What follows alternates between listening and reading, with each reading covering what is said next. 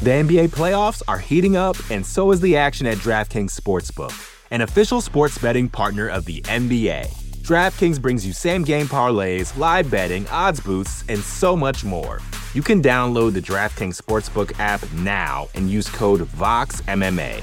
That's code VOXMMA for new customers to get 150 in bonus bets when you bet just 5 bucks. Only on DraftKings. The crown is yours.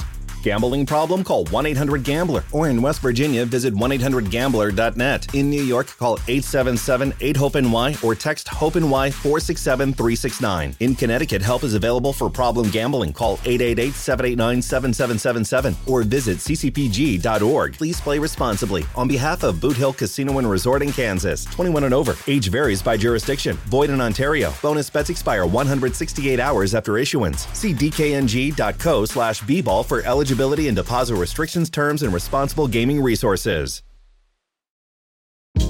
Hey, this is Scott Galloway, author, professor, entrepreneur, and most importantly, host of the Prop G podcast. We got a special series running on right now called The Future of Work, where I answer all your questions on surprise, the future of work. Questions including what are we missing when we work remotely, or how do we handle work life balance when a major opportunity comes knocking?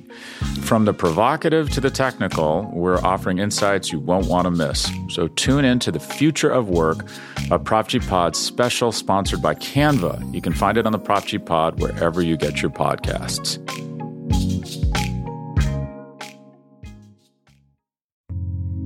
You're listening to the Vox Media Podcast Network.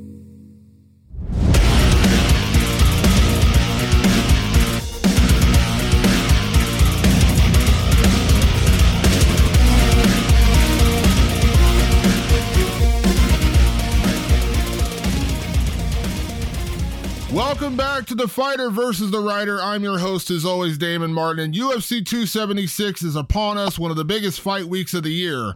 And I could not go for an event of this magnitude without talking to one of the people, tar- well, excuse me, one of the people fighting on the card. And he's now in a rematch at welterweight against Donald Cowboy Cerrone. I am always excited to speak to Jim Miller. Jim, how are you? Or hold on, hold on, let me, no, hold on, hold on. Let me, let me, Jim, Jim effing Miller. There you go. There. I'm good. I'm good. Uh, yeah, excited, ready to go. Uh, yeah, can't wait. Can't so, wait. walk me through the kind of insanity of the last week because when the fight got rumored, uh, I was kind of like when I text you to come on the show. I don't know why I ask you if you're fighting anybody, Jim. I just know the answer is going to be yes. Like this, like, hey, I heard, I heard a rumor Jim's going to fight Francis Ngannou. And I'm like, yeah, that's probably true. Uh, so kind of tell me, like, how did this come about? Because it was, you know, again, kind of a last minute change. Yeah, yeah, definitely last minute. Um, you know, uh, what when the heck was it? Um, I guess it was uh, you know, last weekend. Uh Sean uh, Shelby called me up and uh, he's like, "Hey, uh, you know, I'm gonna have to pull Green," and uh, he's like, "You know, we're gonna work on an opponent," and he's like, "I'll ask you know Donald if he wants to fight if you want that." I said, "Yeah, go for it," um, and that was still at 55, um, and uh, yeah, like it was. Uh, I, I still don't know exactly what happened with Bobby, um, you know, but it, it was weird that it, it didn't get announced right away. Um, so a few days went by and I was like, uh, like shit, I'm fighting in fighting in, uh, you know, less than two weeks. Like what's, uh, what's to happen here? And, uh, so I shot Sean a text and, uh, you know, the next day he's like, Hey, um, you want, you, you know, you, you cool fighting Donald? I was like, yeah. He's like, what about 170s? I was like, whatever, you know, first time for everything. So, uh, yeah, let's do it. And, uh, it was, it was kind of, there was a few days where I wasn't sure if I was going to fight, and uh, that uh, you know that always sucks. Like uh, kind of getting put in limbo like that. Um, but uh, yeah, fortunately, we were able to to find an opponent, and uh, I think it's a I think it's a great fight.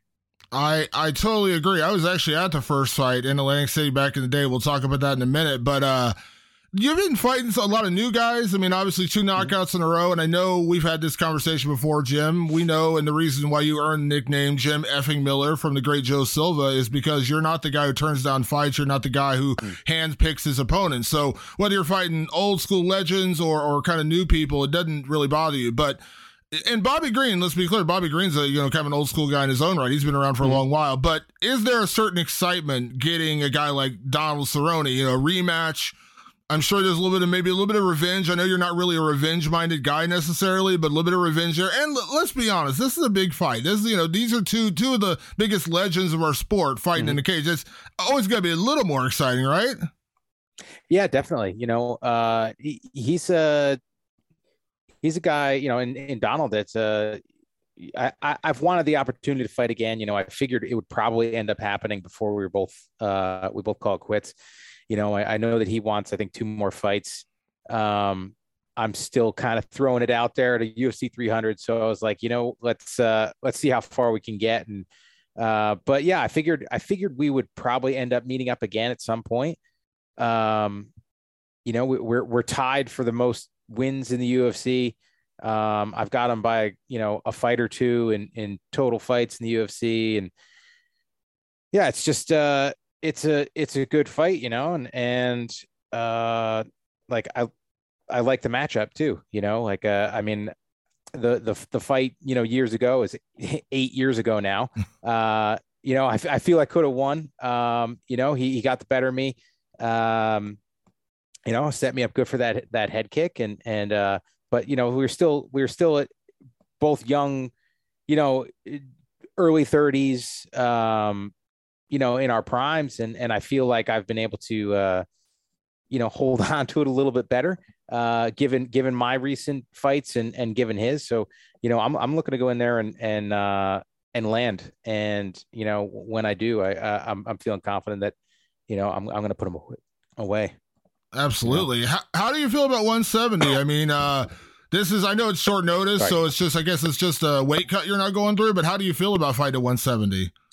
Um, you know what? It's going to be interesting because uh, I I don't really, you know, this is the first time I've ever fought at 170. Um, I've I haven't had the opportunity to go in there and just be like, not really have to do anything. You know, when I fought uh, Thiago Alves, I was walking at about 162, 163. Um, because uh, yeah, I, I lost a ton of weight in 2016. Um, and uh, it I still had to do a little bit of work, even though you know the, the fight ended up being at a catch weight higher than what I showed up at uh, you know fight week for. Um, but uh, yeah, this is going to be an interesting one because I, I, really I really don't have to do much, you know, other than you know uh, work out, feel good, and uh, show up on fight day, which uh, I'm I'm excited for because the weight cuts always have an effect. Um, so uh, yeah, it uh, it's it's gonna be it's gonna be fun. Can I ask what you're walking around at right now? Um, I had been walking around like 168 ish, uh, 167, 168. Um, you know, in the last few days, I was like, hey, I can eat a little bit more. So you know, like we, I, I've put on a little bit, uh, but it's probably just all water weight at this point. So um, it'll it'll come right back off. Now I know you're a hunter. You didn't actually add a little extra yeah. deer meat, a little extra elk meat, maybe this week. you know, pack on a couple extra pounds. Um, no, no, not really. You know, the, the idea is to feel good.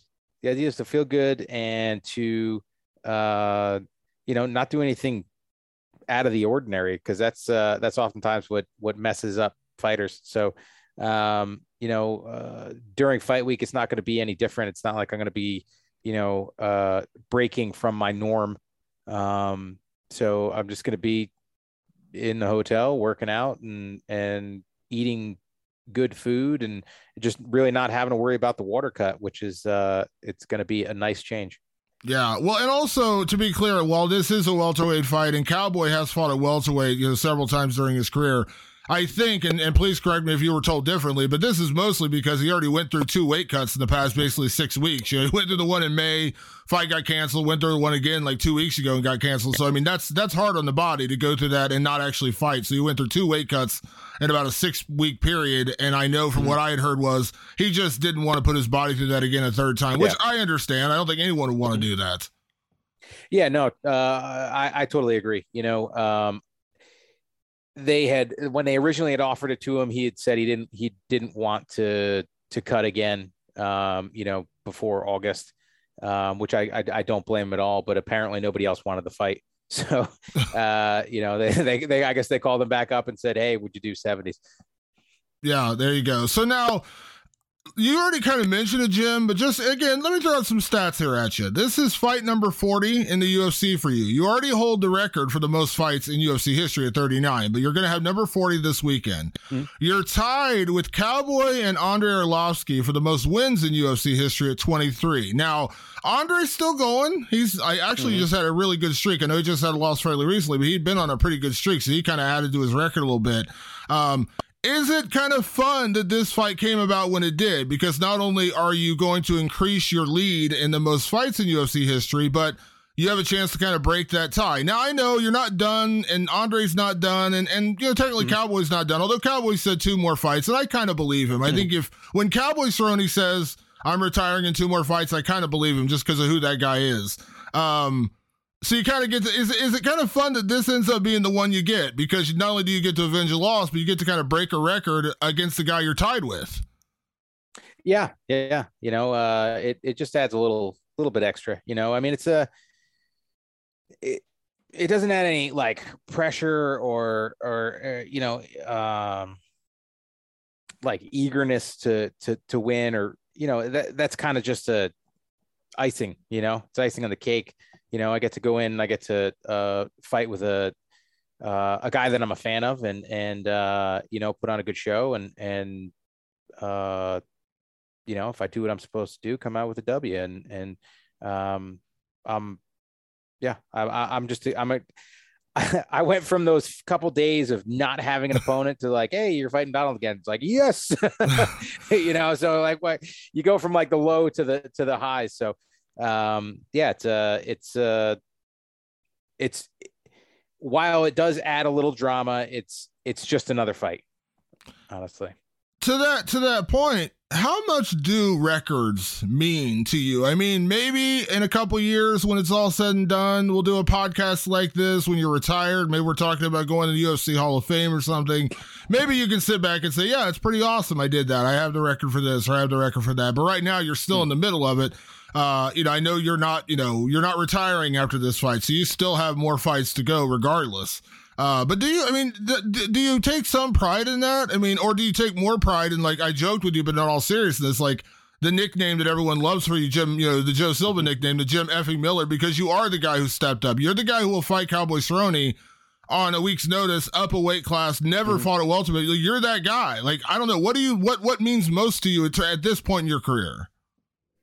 Um, being that guy, you know, uh, like the the, I mean, the numbers are cool. Like you, they're nothing that uh, you know I hang my hat on, um, and and it, it's kind of basically just come down to attrition at this point. You know, just just hanging on, right? Um, but the fact is, is that there's there are a lot of wins, there are a lot of great performances, there are a lot of great fights, uh, you know, that created those numbers and created the opportunity to get those numbers. So, um, you know, the the it's it's not just about you know 40 UFC fights or uh, you know what is it 23, 24 uh, wins and and and this and that. Um, it's it's just about fighting and and and fighting for the reason that I fell in love with the sport, was just because guys fought and they wanted to they wanted to fight. They wanted to fight hard and and uh, that's really what intrigued me about it. Um, you know, uh, not, you know, not Twitter. that that's not that's not what got me into MMA. So, uh, you know, I I uh, I try to be the guy that uh, that influenced me to come into MMA.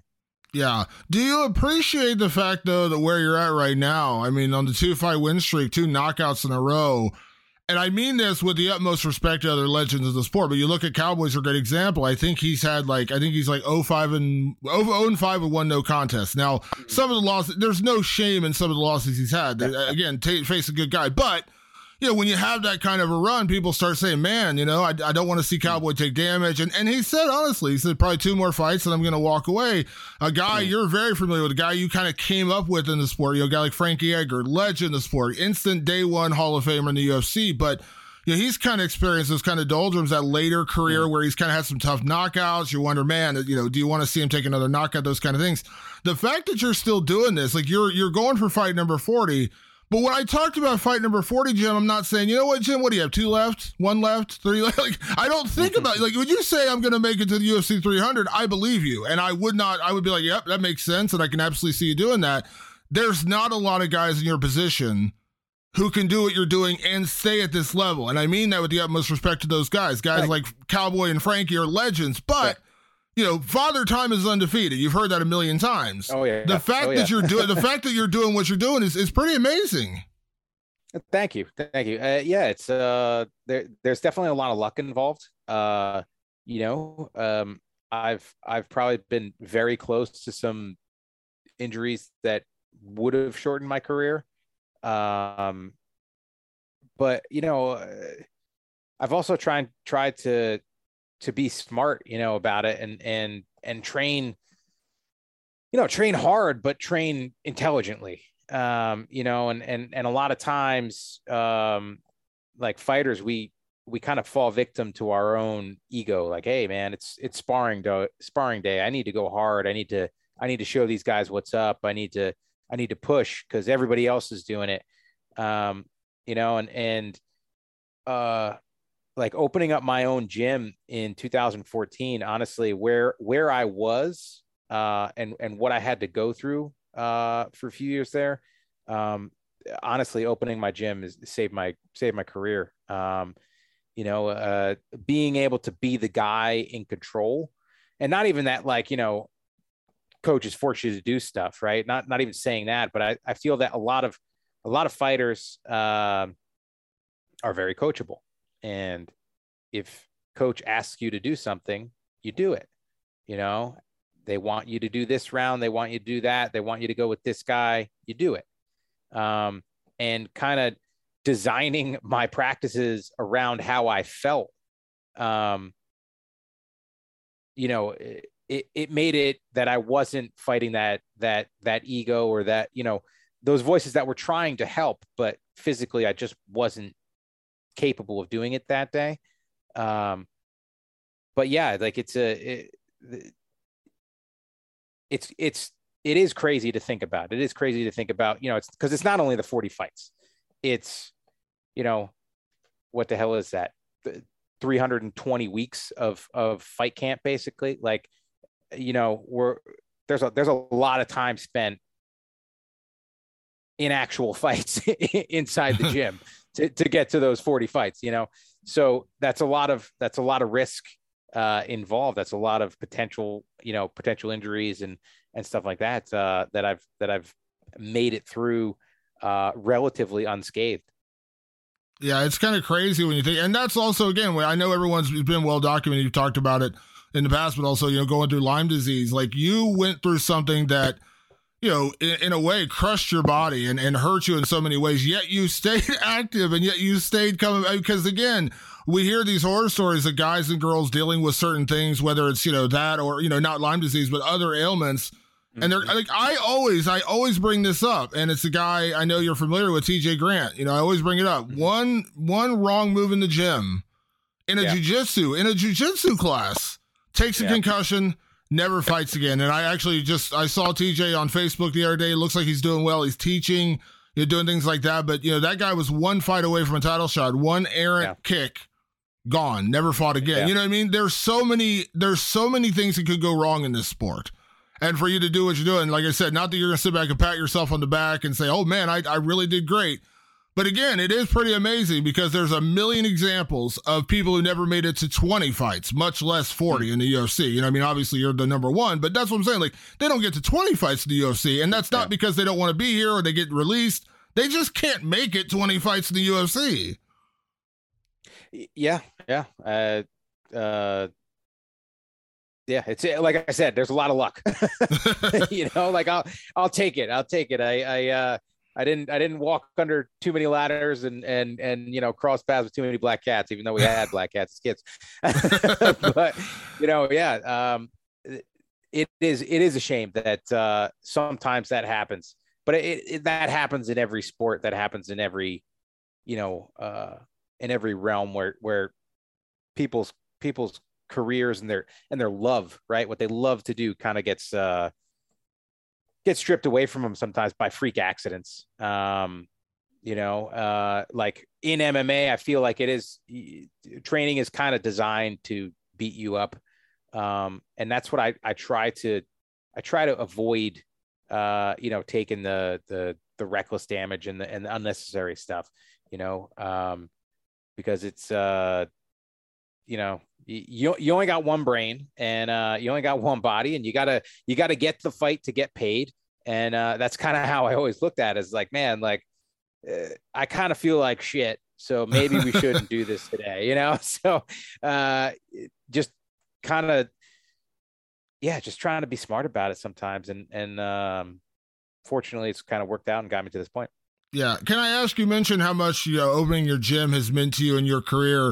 Uh, I had a conversation with a good friend of mine, of course, UFC fighter Matt Brown. He opened his gym here in Columbus uh, a couple years ago. It's been doing really mm-hmm. well. And he said to me numerous times, he's like, you know, I love coaching. And when it's all said and done, and I call it a career, I think I'm going to be a better coach than I was a fighter. I feel like when I finally get to impart that knowledge full time on the next generation of fighters, I'm going to be a better coach than a fighter. Do you have that? I mean, you have your own gym. Do you have that aspiration of like one day transitioning into becoming like a full time coach, building a fight team? Do those kind of things matter to you? And you know, down the road.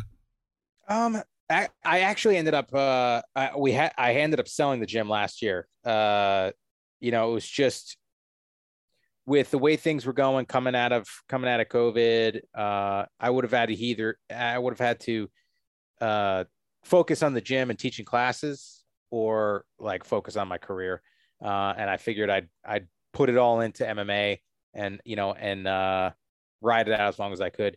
Um, but like on the coaching side, I I I have a tough time with it sometimes because I know what I'm good at right? And I and I'd never ask any of my guys to fight like me or to to you know to be like me.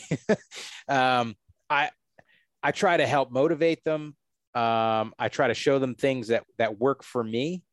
Um, but I feel like the best coaches are encyclopedias, and my livelihood being fighting. It's like, man, like, w- what is it uh, you know, what is the sport? I mean, even like jujitsu or wrestling or any of these combat sports, it's maximizing your body to do what you're good at. Because everybody, every every body type, uh, and and even even like mentally what you're good at, uh, you know, like in in things like jujitsu, uh, comes down to it, like how your how your brain works. Like I am not a three moves ahead of you kind of guy. I am a like fly by the seat of my pants, elevator music, going on in my brain, just body's kind of flowing. Um, and it's hard to teach somebody how to do that. so, uh, yeah, like I, I, I try to, I try to help these guys and I, and I really do enjoy it. I, I enjoy, you know, uh, having, you know, these young fighters to, that I can impart a little bit of knowledge on, but, um, I, I'm not, uh, I'm not like the MMA coach kind of guy, honestly. Um, yeah. You know, like I, I think that I think that what I'm better at and what I will be better at is more of the mindset type stuff. Um, and you know, I'm kind of working on how to how to how to get into that and, and even be like broader than just you know a localized team. Nice, nice. I like that very much. I like that. And also, you're doing cookbooks. I mean, you got other stuff going yeah. on. You got a million things going on, Jim Miller. What's that? You say I saw you push the. What, tell me about this cookbook. I got to know about the cookbook. You know, yeah, it uh, it kind of happened just uh, on a uh, introduction to some some uh, some some you know experts in their fields, and uh, yeah, I, you know, one of my one of my guys that I really trust um, introduced me to some people, and and it's like, hey, uh, you you cook a lot, you've got a good following let's uh, let's do a cookbook. And i was like oh, okay. So uh, so it kind of it came about really really quickly. Um and uh yeah like uh, i'm i'm i'm happy with the way that everything came out. It, it it took a lot longer to get out because uh we had some printing issues believe it or not you know, after after 2020 and and and you know 21. Uh, there are some there are some issues with uh, supply chain type stuff, but um, yeah, uh, it's finally getting out and shipping, and um, you know, it's uh, it's not, it's kind of kind of like the coaching thing. It's not an encyclopedia, you know. Um, it's more so about my mentality for cooking. There's about two dozen uh, recipes in there. We ended up going um, primarily wild game, but but every recipe in the in the book um, is really adapted from like beef, pork, chicken type stuff. Um, but I have a I have a passion for the outdoors and and, and hunting and fishing and um, and and I have a passion for food and and really being involved in it not not just from going to the grocery store and getting it i uh, the, the the best meals i've ever had and and shared with people have been super basic things that i actually had a i had a hand in uh because they meant more to me to to serve to somebody you know so um yeah i tried to get that across and and you know food is one of those things that really uh helped me get over lyme disease um, and I and I feel has has helped me then continue my career as well. Um, you know, uh, my my diet. I, I don't know if how it would have changed if I hadn't been affected by Lyme disease. Um, I think it would have a little bit, but uh, yeah, like it's uh, it's it's it's really clean. Like we, we don't need we don't need a lot of processed food in the house, and and uh, you know I I feel like um, you know, some days when I'm cooking dinner, it it takes it takes time to to to go from raw ingredients to to make a meal. Um, but I do enjoy it, and there are days where I'm tired when I'm doing it. But um, you know, uh, it is worth it in my opinion, and you know, I, I feel that uh, particularly we as Americans, a lot of times we sacrifice our health for convenience when it comes to food. And you know i fall victim to it when i'm traveling in particular you know then i then i eat stupid takeout and stuff like that. And and then i feel like garbage. Um so yeah like hopefully hopefully by telling my story and giving people some uh some recipes and you know some ideas uh i hope to inspire people to kind of take it take control over their food and and uh try to just live a live a healthier lifestyle and and um, yeah, just eat eat good food. Now I'll admit, Jim, I can't cook to save my life, uh, but. If you ever come over to my house, I can make a mean baked ziti. I can do that. It's one all dish right. I can actually have confidence in making. Now, as a kid, I used to go hunting all the time, and I loved hunting. I haven't done it in years. But I, when I was a kid, we used to eat game all the time, venison and and hmm. everything. You know what I mean? I even had I had I had snake as a kid. I had gator nice. as a kid. I had lots of lots of game food.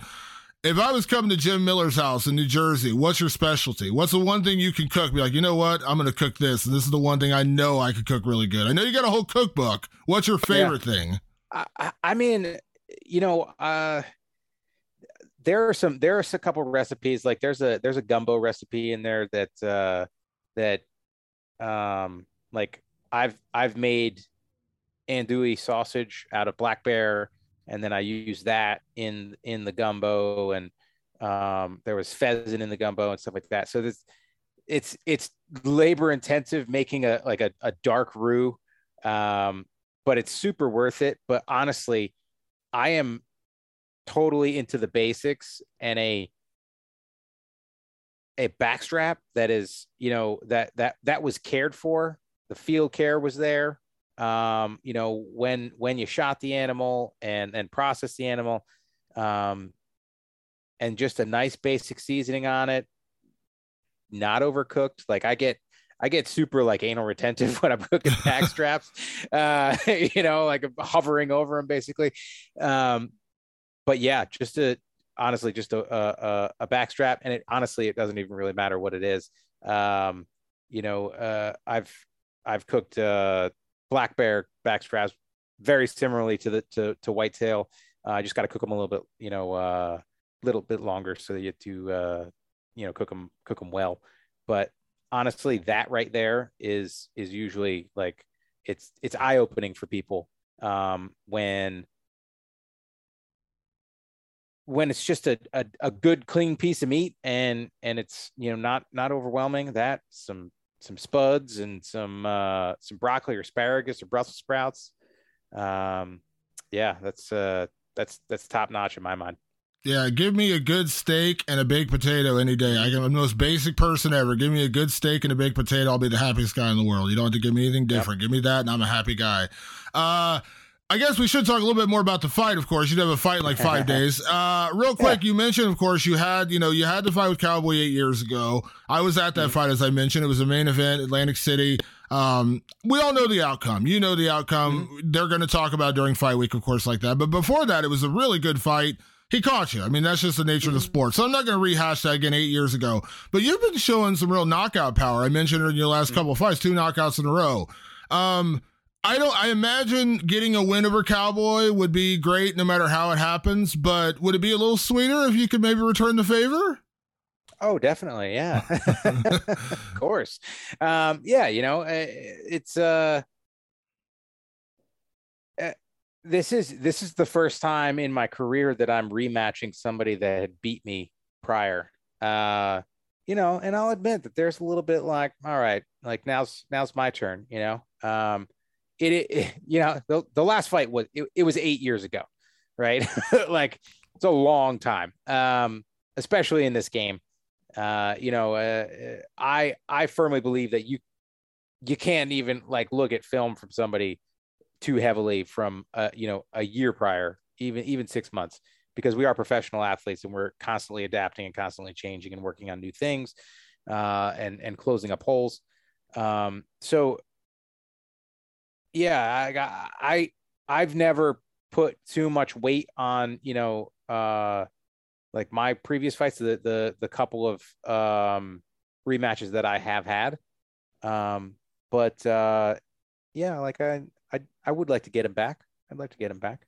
Yeah. Is there, because I know you've had a couple rematches here and there. People always remember the Joe Lauzon, you know, those were 2 mm-hmm. crazy wars, two crazy fights. But I always hear different things from different fighters. Some fighters say that when you get for a rematch, you know, you have to treat it like it's a totally different fight. I heard other people say, mm. well, you can take little things, you know, think about the strength and the, that's the height and the reach, things like that. Yeah. Uh, how do you, because you mentioned eight years ago, it almost feels like you can't really consider that fight, but at the same time, you yeah. have it in there. You do know the reaching. Like, can you, mm-hmm. do you look at this as a rematch in the traditional sense, or do you just say, I'm fighting a guy I had fought once before, if that makes sense?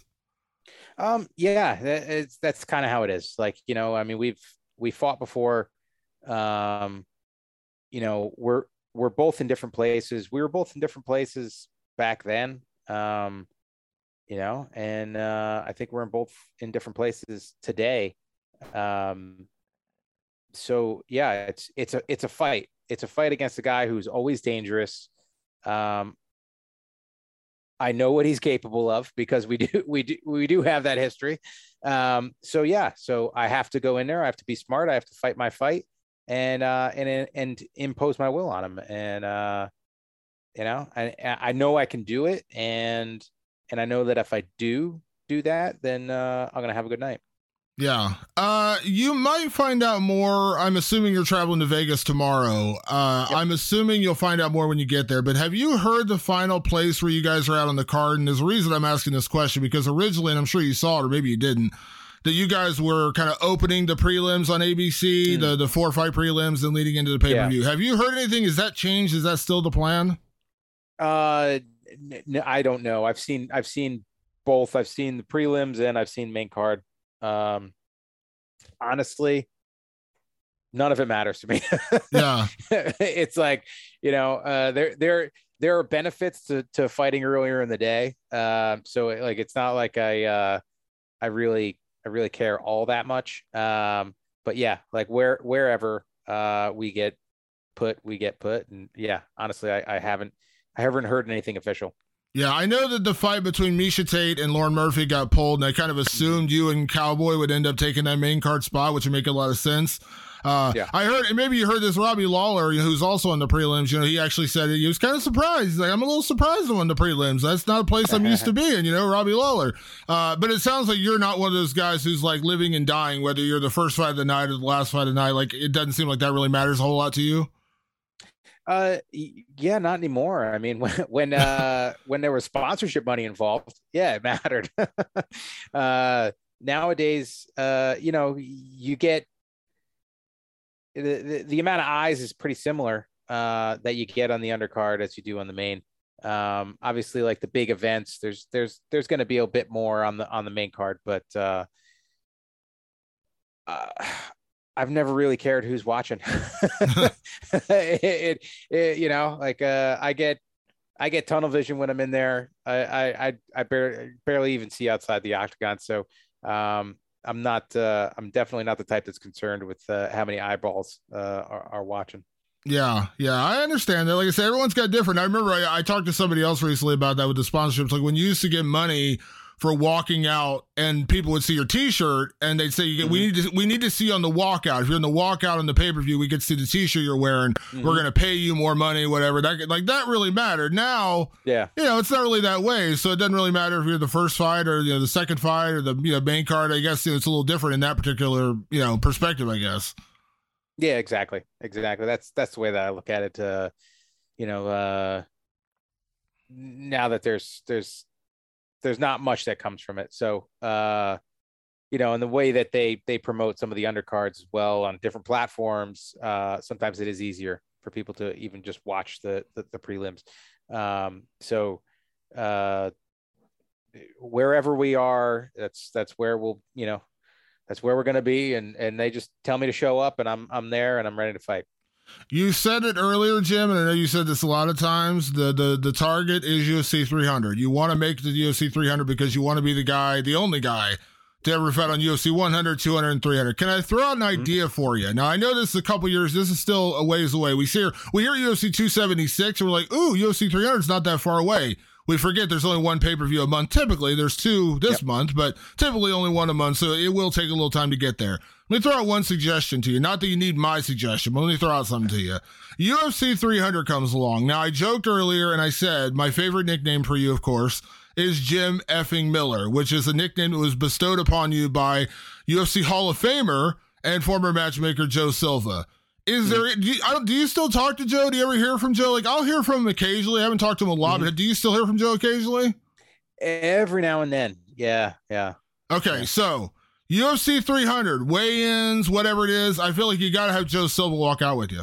I think that's the idea. right. Joe Silva's got to walk out because he gave you the nickname, and then UFC 300, you know, like because like that was the guy, right? Like that's the guy who signed everybody back in the day. Joe Silva yeah. was the guy you got the call from. So wouldn't yeah. it be kind of like you know poetic in a way to like have him out there with you on UFC 300? Just have him walk you out to the weigh-ins or something. I think it'd be really cool.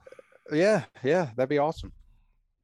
Uh, last thing, Jim, before I let you go, I've actually waited to tell this story publicly. I've told other people off the air to kind of give you a sense of the guy you are, and not that you're an egotistical guy or you're looking for accolades or anything like that. But I want to tell you a personal story.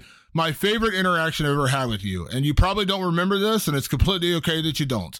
I don't remember the card it was, but I was in Las Vegas and you were fighting and we were at the MGM Grand, and I was in line at Starbucks getting a coffee. I think it was before the weigh-ins or media day or something.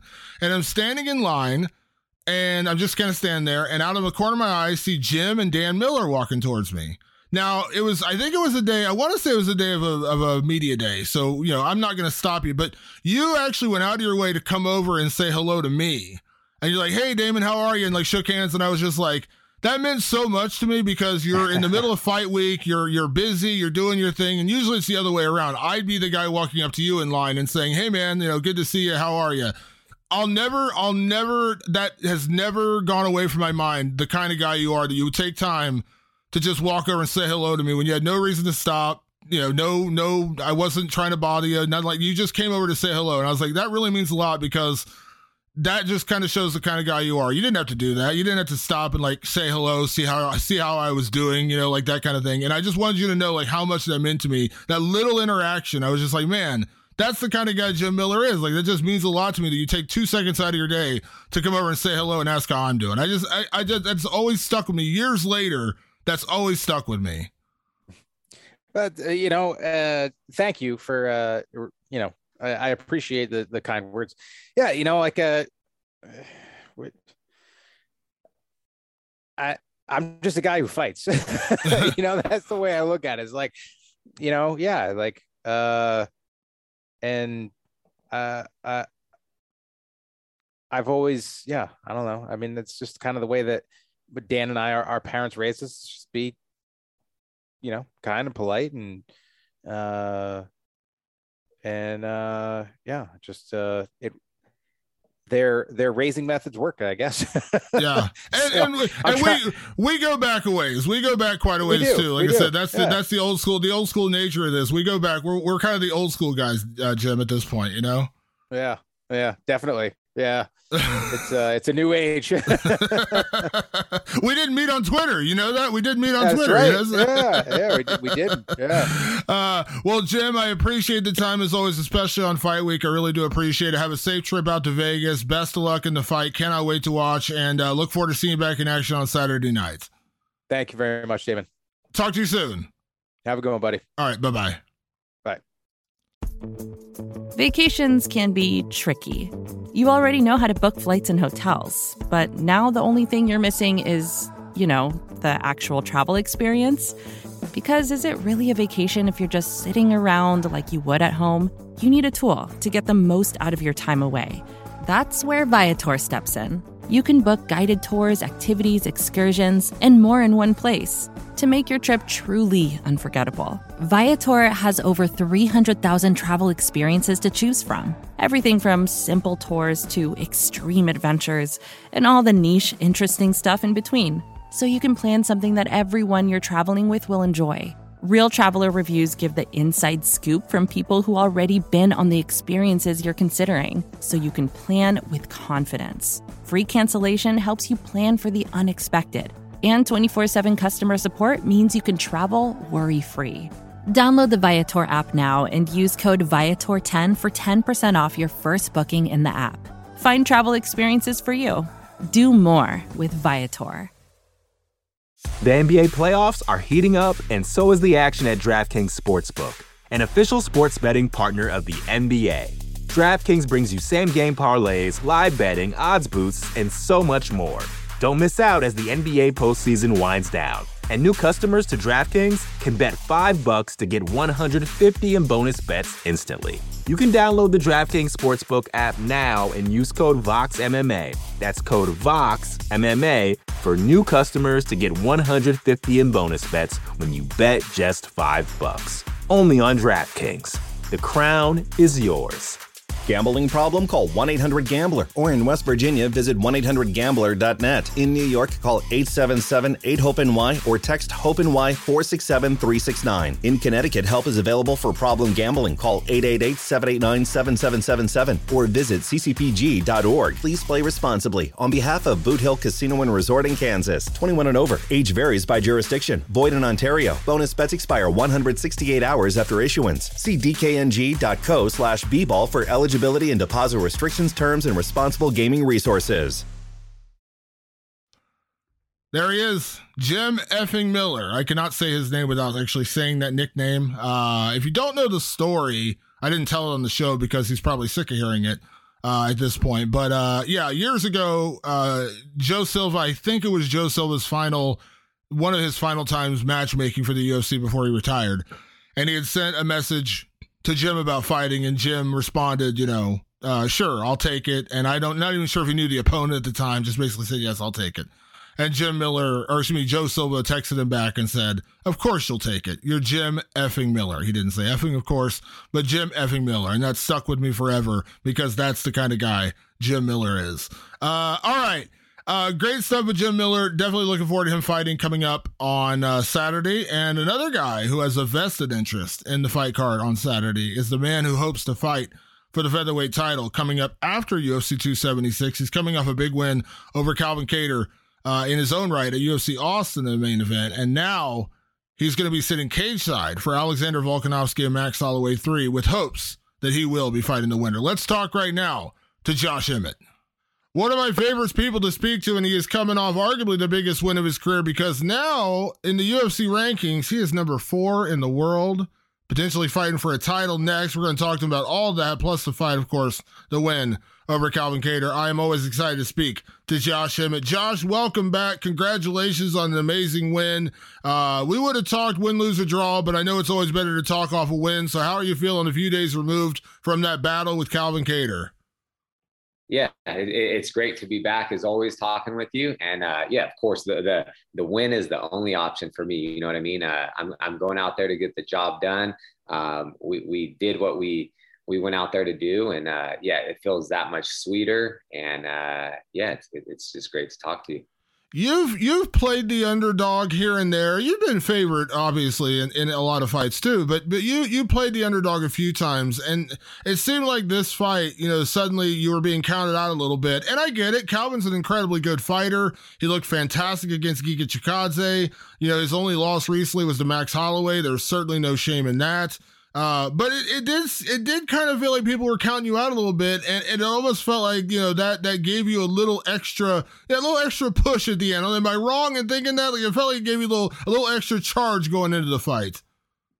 Yeah, no, it's uh, it's funny because a lot of times, like I love being the underdog. I'm the underdog the majority of my fights. I think I've only been favored in like three fights in the UFC or something like that. I'd have to go back and check, but uh yeah, it, it is what it is. You know, I my my coaches and my teammates and my family and friends they know what i can do and and they they weren't surprised at all of my performance or me getting my hand raised but it's a lot of people that they, they don't know me they don't see me train um, and then you know people were just talking about calvin's boxing and stuff man i can box i guarantee we we go put on some boxing gloves and people would like to to see that but it's uh yeah it, it always kind of fuels the fire that's for sure you know because i'm I'm going to go out there and continue to prove people wrong. And uh, that's, that's just what I do. And uh, yeah, it's, it, it's, I have fun while I'm doing it as well. Yeah. Now I know you're, you know, you were out in Austin getting some good Texas barbecue, enjoying the win. Have you had a chance to go back and rewatch the fight? Yeah, yeah. I actually, uh, I actually just watched it this morning. Um, so yeah, I, I, watched it this morning, and uh, I, I, see a lot of people talking about different things and things like that. But to still watching it, I, I think like our, our strike count was pretty even. Calvin does have a phenomenal jab. He's long, but he was he was just you know kind of touching me with his jab, and you know I, I don't know. I, I thought I won four rounds to one, and we gave him the fourth round. I, I don't really. If anything, we give him two rounds. We just give him two rounds, and then it's still unanimous three two um, in my favor. Uh, I think I was landing the the harder shots, the power shots, and and I was backing him up a lot. I would hit him, and you know he would he would have to move backwards, or I would, you know, every time he jabbed me, I would just take it and walk forward. It wasn't. At no point I was hurt. One of the things that I saw was like I tried to throw a spinning elbow and he hit me, so people thought he like rocked me, but I was just completely off balance when I I tried to throw that spinning elbow back at him um, and miss. But also, people talk about damage. I'm I'm a, such a light complexion, so it's like go look at any of my fights. As soon as I start getting hit, I like I get red and I, I cut. I have so much scar tissue on like my my like eyelids and under my eyes and things like that. So I feel like once I get hit, even if it's not hard, those things just open up. And then that's that's why there's a, a reason why they sport round by round. They don't base it off of um, what you look like after the fight. Yeah. So the night of the fight, I scored it pretty confidently 48 47 for you. I went back and rewatched it on Sunday, or maybe it was Monday. And once again, I was confident scoring it. I said I, w- I would have less of a problem with 49 46 for you than I would 48 47 for Calvin. But it was a close fight. I'll give it that. It was a close fight, some close rounds in there. But I was pretty confident 48 47 at worst for you winning. Uh, but the biggest the biggest factor I had was like I just didn't feel like anyone should ever scream robbery. It was a close fight. And credit to Calvin, he stuck it close. But what the difference was for me, as good as his jab was, every time you hit Calvin, it felt like he moved back like three feet. Like that was the damage. Like every time you touched him, he went backwards. Like he got hit and his body moved. Like his, you could see it when you land a punch. Like he would move like three feet to the left or three feet to the right. And that to me was the the damage. And that is the most important criteria: the damage you're doing. And your one punch would do as much damage as I'm not again, this is an insult, but like 10 jabs. Like he would land a lot of jabs, but your one punch would like knock him three feet to the left or three feet to the right. And that to me was the biggest difference in the fight. Yeah, no, I 100% agree. And, and yeah, nothing but respect to Calvin and his coaches and his teammates. Uh, and, and he's a class act guy, man. Like I, I have the utmost respect for him. Um, he even told me after the fight, you know, he said that I made him a better fighter because he was, uh, you know, he knew how how tough the fight was going to be and it made him work that much harder and, and, i felt the exact same way like i know how damn good he is and and you see his fights look at him look how how good he is and so it's like you never know until you get in there but it's like he made me work my ass off he made me like work my ass off um, every single day i was trying to get better just and more prepared just because I, I know how good he is and then when we got in there it's like uh, you know I, I think it showed but it's also like uh, yeah, he he pushed me to you know just new levels and man, I'm grateful for him taking the fight, like I said before, just because he was ranked fourth and he had to fight back. And that's kind of what I've been doing most of my career. And then he was doing the same thing. So, yeah, my hat's off to Calvin and his, his teammates. You know, it's funny when we first talked years ago, and I think this was as you were coming. It was actually, I want to say, we first talked like one fight before you got in the UFC, is when we first did an interview. And I remember yeah. back then, I always talk to you about your wrestling. I would say your wrestling is such a threat that you would throw guys off their game because we know when a wrestler is fighting a striker, the striker will get, you know, a little tentative, throwing punches, things like that, because they're afraid of the takedown. Now you still have your wrestling, of course, Josh, but you could see in some of those exchanges Calvin wouldn't commit to some of his punches because he didn't want to take one of yours. You I saw it over and over again. He would kind of step in and he moved back out again because the threat of your power changed the dynamic of that fight. Uh, how like do you like how much are you appreciative that people are respecting your power like that? Because Calvin's a good you mentioned it, Calvin's a really good boxer, he's a really good striker, but there were so many times in that fight I saw him move or shift or change the way he was fighting because he knew you were going to throw a punch at him and he couldn't he did not want to take that power. It says a lot about the respect you showed your power in that fight. Yeah, and that's one thing. It's like before a fight, I, I watch tape on my opponents. I give them nothing but respect. I give everyone respect for getting in the octagon, but it's also like my my coaches and especially Joey Rodriguez, my boxing coach. Uh, he, he tells me, and, and I fully believe, like he, he he's been around boxing for so long. Uh, it, it's also like he, he's like he's like nobody will be able to handle your power. He tells me these things, and I'm sometimes I'm like, oh, okay, it goes over my head. I'm like, all right, Joey. But he, uh, no, he's right. He's like, he's like, as soon as they feel your power, they're they're they're gonna know. They're they're gonna know they're in for a fight. He says my power is something different. Like it's in both hands. Um, he's like, they have to respect the power because if they do come in, then I, am I'm going to light them up with some big shots. And then also with the wrestling, the wrestling's over, always there for me. So I feel like I, I'm okay with committing 100% to shots because I feel like I have phenomenal wrestling. I'll, I'll, stuff those takedowns or I'll get back to my feet. Um, and, and, then so I can go either way, you know, like either way I can, it'll open, like, you know, if I do start taking people down, then, you know, it'll set up this, the hands and if vice versa, they're worried about the hands, it'll set up takedowns. But I was just kind of changing levels and trying to implement some kind of like uh, shots, even though it's kind of funny because I watched the fight today and, and I think it was Brendan Fitzgerald, but he was like, you know, Josh has shot in for takedowns, but he hasn't really tried to get him down. And, and, he was dead on that. I was just trying to mix it up, but I, I really didn't commit to anything. I would just, I was just letting him kind of know, pressing him against the cage. And then I would let go or I got in the single leg. And then instead of trying to switch off or dump him or lift, I just kind of let it go. It's uh, a, I, it, it, was just funny to me when I when I watched that because I was like, yeah, he he definitely nailed that. it's a it's a good power to have though, right? It's a good weapon to have. Like just threatening that takedown can change the the, the dynamic of the fight. Same thing I was talking about the power, like just the threat of throwing that big right hand, and it changes the way people will fight you, and and that says a lot about the respect your opponents are showing you. Yeah, hundred percent, and. uh yeah, it is nice. I can just kind of mix things up, and it, and I I can do it all. But it's uh it was just it, it was a great fight, man. It, it, was I was actually having a you know normally I don't have any fun in there, uh, but I think just with the the Austin crowd and how like electrifying they were, and um, you know it was and the chants going on and you know all my teammates being there and family and friends and just how pumped my coaches were in my corner. I was like i was actually having a little fun in there. You know what i mean? Uh, yeah it was a, it was a great night and a, and a great fight. And a win and a bonus on top of it right? Never a bad thing. Yeah, never a bad thing. You know i mean that's that's the thing about this sport. It's like man it's it's a it's it's a it's a it's a shitty thing in, in, in a sense because it's like the the exact same thing.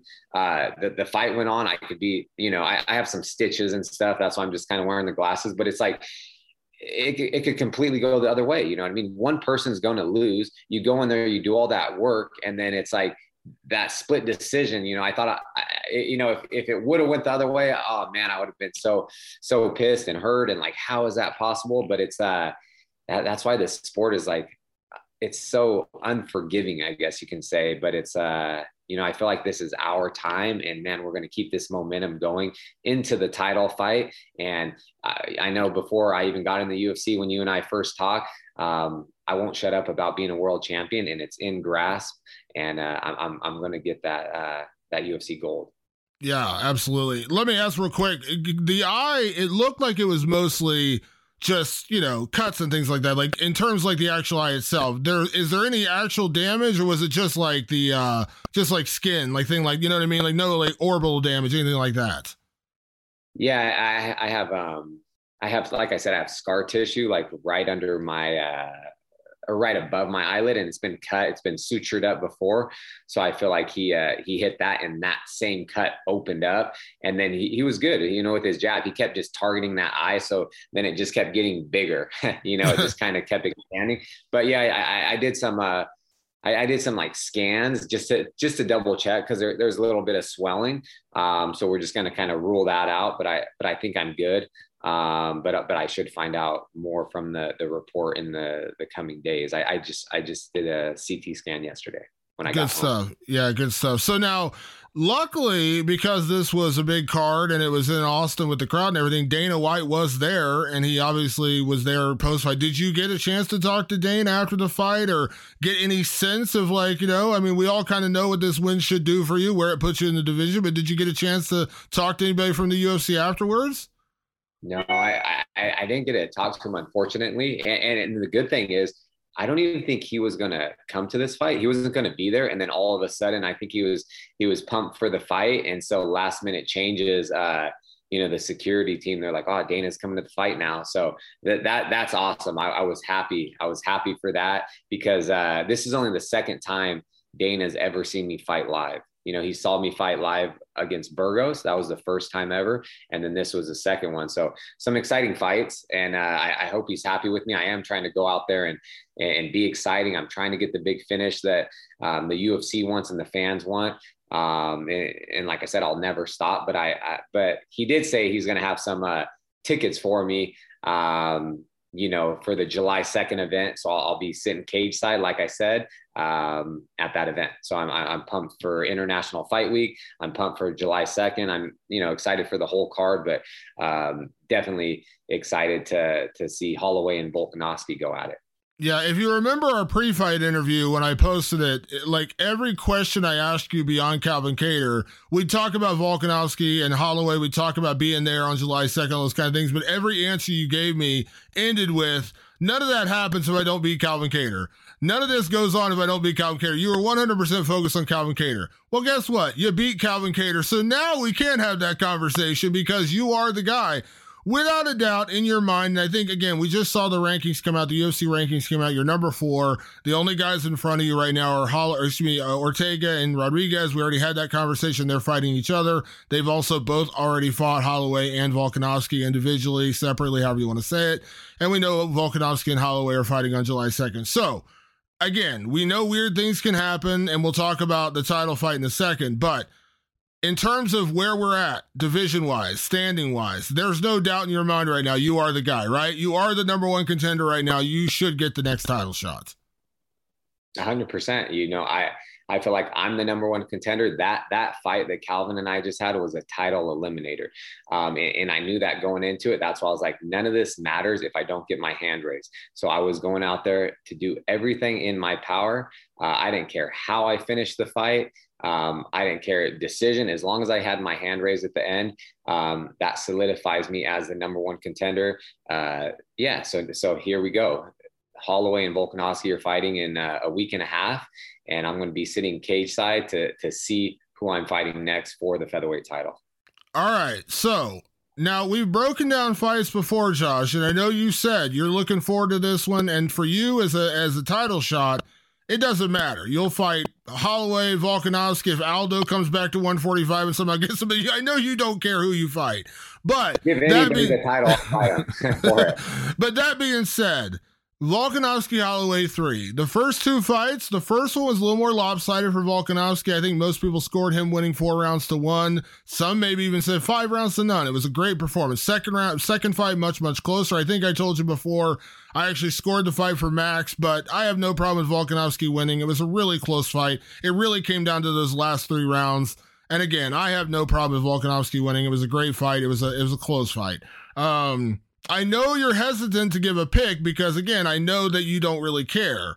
Uh, I also did bring up a scenario, and you acknowledged it that you know if Holloway wins, it could throw your title shot into upheaval because that would somehow maybe mean a, a, fourth fight between them, which I don't know that anyone you know is really anxious for that uh, because it's so rare we actually see four fights. So right now, sitting in that seat, knowing you're going to be sitting cage side in a little over a week's time, where are you sitting right now? Do you favor one of the, have you started thinking about it more? Like which way you see it going, how you break this one down? Because I have some thoughts, but I want to get your thoughts. Yeah, no, it's it's tough. Those those guys that fought each other twice already. Um, I know they're improving. You know, they, they, they both get better every single time. They, they've been in the octagon with each other for 50 minutes. I know they're game planning, they're, they're mapping things out, watching film. They're trying to like come up with a new game plan to to beat each other or Volkanovski continue to win. Um, and it's it's really uh it's hard to predict who's going to win.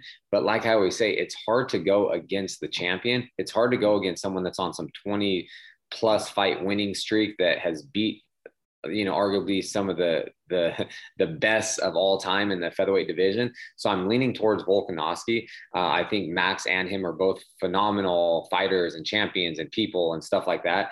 But uh, I'm I'm leaning towards Volkanovski because I want to fight the best person currently on the planet uh, when I do fight for the featherweight title. So there will be no like misconception of when I become a featherweight champion that I'm the best on the planet. So I, I want the, yeah, I want the best. You know, I feel like Alexander Volkanovski is the goat at the moment, and um, yeah, you know, I, I think him and I match up really well. But like you said, I'll fight anyone who has that that uh, featherweight title around them, you know, around their ba- uh, waist. Um, so it really doesn't matter to me, but you know, I, I just I, I want to fight the best, and I, I believe he's the best at the moment. Yeah, I lean that way as well. And I tell you what, if you had asked me this question a year ago, I would have told you Max Holloway. But Max in his fight with Yair, you know, he got tagged a few times. Yair hit him, and and that was a bit of a war. I didn't honestly expect it to be that close. Not that it was close in the end, but like Yair got him a few times and actually made it, you know, made it a bit of a dogfight. And I was so incredibly impressed by Volkanovski's performance against the Korean Zombie. And I'm not sitting here saying Korean Zombie's the, the best guy in the world, but the way he just dismantled the Korean Zombie on the feet was so impressive. And again, I think, you know, this is, I think there's more to prove for Volkanovski because people keep bringing up Max to him. And I think he wants to just be done with this. He wants to put Max behind him. And obviously, if he beats him a third time, they're not going to do a fourth time. Um, so I'm leaning that way as well. I think Max is incredible. I, have been a Max Holloway guy since his first fight in the UFC when he came in on short notice and fought Dustin Poirier. Uh, but. I just there's something about Volkanovski. I've, I've, become a believer. Like I was not the guy. I was the guy when he fought Max the second time, saying I thought Max won. But now I'm kind of on the Volkanovski. Like I think he is. I think he is good. I think he is really good. And uh, yeah, I'm leaning that way myself. I and and you know, listen, we've talked about it before, Josh. You've said this to me in several interviews. You've kind of dreamed about the Volkanovski fight because the way you match up with him, and I do really enjoy that matchup. I think you and Volkanovski is a really intriguing fight. Yeah, and, and like I, like you said, I, I don't think people give Volkanovski enough credit. Like he's one of the pound for pound best fighters. He's undefeated in the UFC. He's the featherweight champion that beat all these greats. Like, um, and people still don't give him enough respect, man. That that guy is so damn good.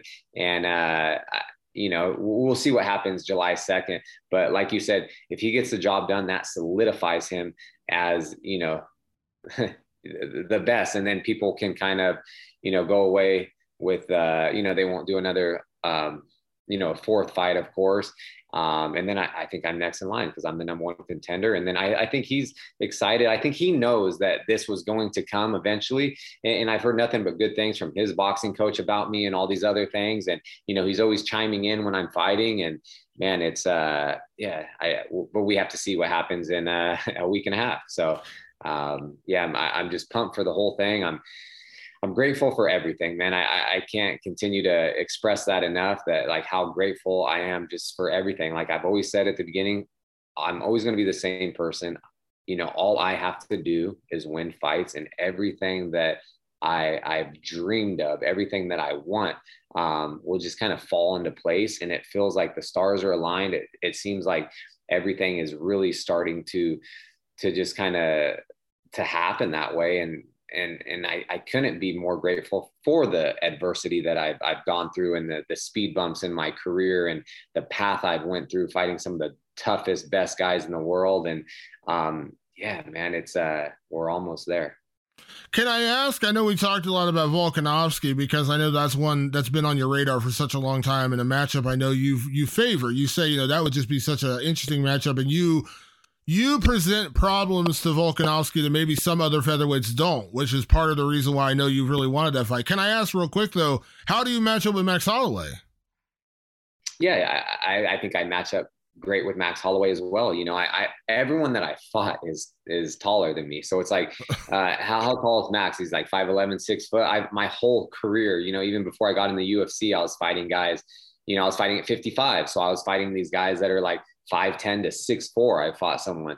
Um, everyone's always taller than me. I fought guys 5'10 to 5'11 my entire UFC career. Um, Max has phenomenal cardio, high output. I do too. Like I, I have my cardio and conditioning is on another level. And I think that's it just showed even in this last fight because I, I you know, people were like, oh, can Josh go, you know, five rounds? He's to gas. No, I will never gas. Um, but I, I, showed that like I looked just as good in the fifth round as I did in the first round.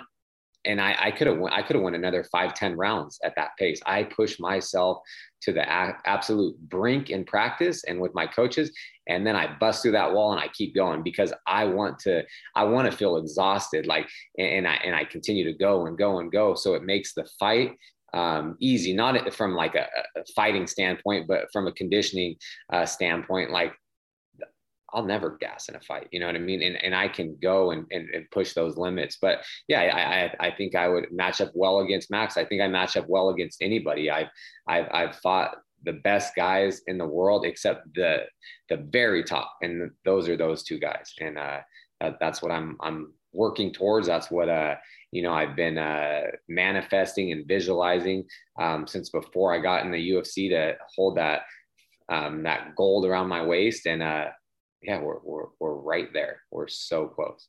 So I know the finish. I would not say the finish line. The goal is the title. It's been the title this entire time. But I do want to ask you, Josh, because beyond the fights themselves, you've also gone through so much adversity from the fights. And we go back to the Jeremy Stephens fight, the injuries you sustained coming out of that. That you could have honestly at that moment said, you know what, I'm done. You know, I'm, I'm, I, you know, that those are serious injuries you go through, and then you go the Shane Burgos fight, your knee gets torn apart early in the fight. You fight three rounds on one leg, basically, uh, knowing you could be doing more damage to your knee, you know, like, you know, all that. And you go through another long layoff, like you have to deal with the time off, the surgeries. And, you know, I've talked to guys, like, I, I know, like, talking to Daniel Cormier years ago, like, he avoided surgery so much of his career because he knows that when you start doing that, it takes something away from you. Like you're always risking when you when you undergo surgeries and things like that. So he like he avoided surgery most of his athletic career for that reason. He would do rehab and, and recovery and things like that and try to avoid surgeries. You've gone through all that, and now here you sit as the number one contender. And I know you're not sitting around your house, like probably talking to your wife, being like, you know what? I was thinking about this today. So me bringing it up is you like contemplate, but like, have you thought about like you had to go through a lot to get here, Josh? Nothing came easy. Everything was earned. You never had anything handed to you.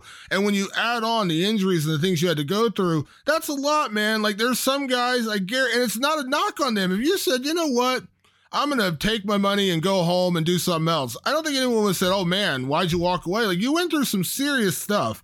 Not only that, you came back, you kept winning, and now here you are one step away from your dream of becoming champion. Like it's just, it's pretty amazing when I put it in that, you know, when I contextualize everything. It's crazy to me the journey you've been on. Yeah. And, and that's just, like I've said, it's, uh, when I want something, I don't stop until I get it. I'm obsessed with becoming a, a a world champion and, and I'm so close and it's all part of you know it's it's part of my my my journey. It's like every injury every obstacle every piece of adversity that I've gone through in my MMA career in my life it, it's literally molded me into the person I am the athlete I am and and and I wouldn't have it any other way because it's uh at the moment it's like or, or during these tough times it's that's all I know. You know, it's like I, I, I, don't sit there and I don't feel sorry for myself. I don't do this or why me, why that. I just I figure out a way to to fix it, uh, correct it, and then move on so I can get back on that that path of becoming a world champion. And it's that's just that's just what I'm doing. It's it's uh and I'm grateful for everything that I said that that I've gone through too, because when I do get to the top, it's going to be that much easier to to sustain that instead of having an e- easy path and then you get there and then you get knocked off real quick you know? I, have had a tough tough road and it's uh man it's just all part of it and it's uh yeah it's just it, it, it is what it is. It made me into the the fighter i am today and um yeah that's that's kind of how i think about that. I don't know i, I haven't really thought about it but it, yeah it has been tough and, and i think a lot of the injuries i've gone through in the past um several ones like those were career ending injuries, especially with some of the complications I had as well, um, that people would never come back from, or they'd be like, man, what the hell am I doing? And, and that is some like my wife and I, we have thought about certain things. We're like, we're like, what are we doing? Because people don't see like the the behind the scenes, or they just see us show up, fight, and then that's it. They don't see what goes in uh, to all this and and and how hard things are when when you're dealing with other things you know it's almost like i have to work even harder um, to to get back to a elite level um, and, but i've done it time and time again and uh, yeah I'm, I'm not stopping that's that's like even my mantra it's like I'm never stopping. Like I will never quit. I will never give up. And you know, and, and I think it shows.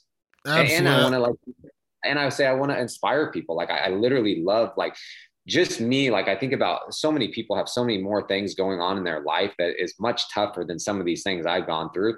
Um, that people that are like battling for their life or whatever they have going on with depression, mental illness, addiction, like all these things. It's like I literally do this and think about like giving people hope and inspiring people and, and things like that. And and I have, like I, I've said that before too. So many people are like, I got through this, I got through that, I was able to accomplish this because of what you go through, and you're the one that kept me going, just seeing what you come back from. And I'm just like, you know, it's cool to get that, but they're doing the work. But I literally, I, I want to give people hope. I want to inspire people, and and I've been doing that, and and I'm to keep on doing it. And then once I become the champion, I can I can do so many so many more things that I, I want to give back to to you know organizations or you know charities and and my community and I can help and have bigger platforms. So I'm just man I I have fighting is just a means to get me to accomplish a lot more things. And it's just I don't know. It's just it's it's something that you know the better I do then the better my family and my friends and my support system and, and everyone's going to do. So I'm like, I, even though it's an individual sport and I'm fighting in there by myself, I'm thinking about everyone that's invested in me. And that's why I keep saying this is our time and it's, uh, it, it's coming. I promise you that.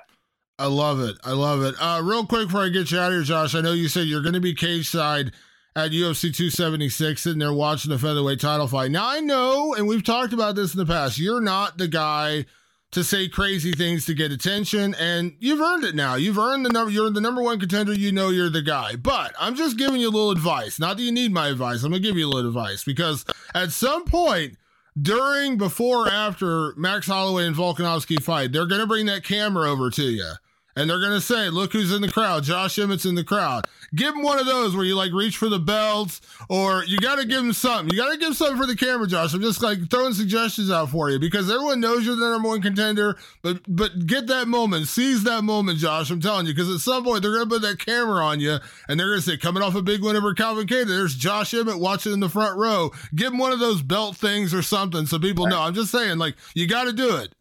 I'll do it for you. I'll do it for you. But yeah, yeah, no, I will. And then when I when I do do that, that's that's all on you. I appreciate it. yeah, go out there because because you know it's going to happen. You know they're going to pan that camera over to you at some point, either before, during, or after that fight. You know it's going to happen. Yeah, no, you're right. Thank you. well, uh, Josh, congratulations on an amazing win, man. Enjoy it. I know uh, enjoying it only lasts as far as you flying out to Vegas and getting ready to sit cage side for that fight because I know that's what this was all for to get to that title. You've earned it. I think it's there. Uh, trust me, one of the questions people are going to be asking at that post fight press conference. So now that this is over, Josh Emmett next, you know it's going to happen. So I look forward to hearing Dana's response and uh, officially declaring you the number one guy in the division. Uh, thank you as always for the time. You know, I appreciate it. Safe travels out to Vegas. Enjoy fight week out there. Enjoy the fight. And uh, like I said, can't wait to see uh, what happens in that one and can't wait to see Josh Emmett getting that title shot in 2022. Yes, sir. Man, thanks again, Damon, for everything. I man, I appreciate you as always. And uh yeah, hopefully we'll chat soon. Absolutely. We'll talk soon, okay? Okay. All right, you All right. take care. All right, bye-bye. A big thank you, of course, to Josh Emmett for coming on the show. Definitely looking forward to seeing him back in action. But hopefully, if everything works out right for him, he will be fighting the winner of Alexander Volkanovski and Max Holloway. So it should be very interesting. I'm sure he will have a uh, very vested interest in that fight coming up on Saturday. He'll be sitting there cage side to watch and see what unfolds in that fight. I look forward to this card. UFC 276 is freaking stacked. It is one of the most, I mean, it is insanely stacked. I mean, you got Brad Tavares and uh, Dricus Du Plessis, I think the second fight on the prelims and that's a banger. I mean, that is a great fight. And that is the second fight on the freaking prelims. So this is a stat card, as we mentioned, Jim Miller and Cowboy Cerrone, Robbie Lawler, uh, Bryan Barberena. I mean, it is just a, Sean O'Malley making his return to action. Of course, the two title fights at the top. It is an a it is an embarrassment of riches. This is a great card. Uh, of course, the Hall of Fame ceremony coming up this week as well. Daniel Cormier, Khabib Nurmagomedov going in the Hall of Fame. Uh, Cub Swanson and Doo Ho Choi for their fight. That should be a lot of fun. Uh, keep it locked to MMA fighting all week. Uh, the great Jose Youngs and Mike Heck are going to be out there uh, holding down things in Las Vegas. Uh, so look forward to all their coverage this week. And a big thank you to everyone that tunes in each and every week to the show. Uh, we're going to do a wrap up show next week on uh, on Tuesday, excuse me, before UFC 276. Uh, one of my regular co hosts, the great Matt the Immortal Brown, will be here to uh, help me break down things and see how everything uh, kind of played out at UFC 276 with uh, Adesanya, Cannonier, Volkanovski, Holloway, and everything else going down. Uh, in a matter of days. So uh, stay tuned for that next week. A big thank you again, of course, to Jim Miller and Josh Emmett for coming on the show this week. We will see you next week for another edition of The Fighter versus the Writer. Thanks for tuning in. We'll see you then.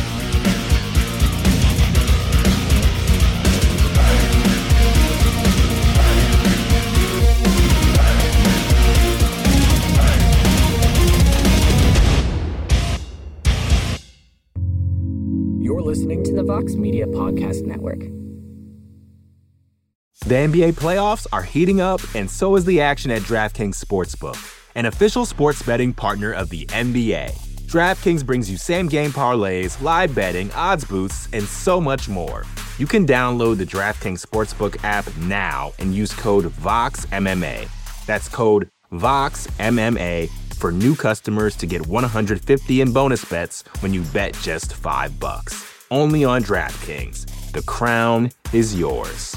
Gambling problem? Call 1 800 Gambler. Or in West Virginia, visit 1 800 Gambler.net. In New York, call 877 8 HOPE NY or text HOPE NY 467 369. In Connecticut, help is available for problem gambling. Call 888 789 7777 or visit ccpg.org. Please play responsibly. On behalf of Boot Hill Casino and Resort in Kansas, 21 and over. Age varies by jurisdiction. Void in Ontario. Bonus bets expire 168 hours after issuance. See dkng.co slash bball for eligibility and deposit restrictions, terms, and responsible gaming resources.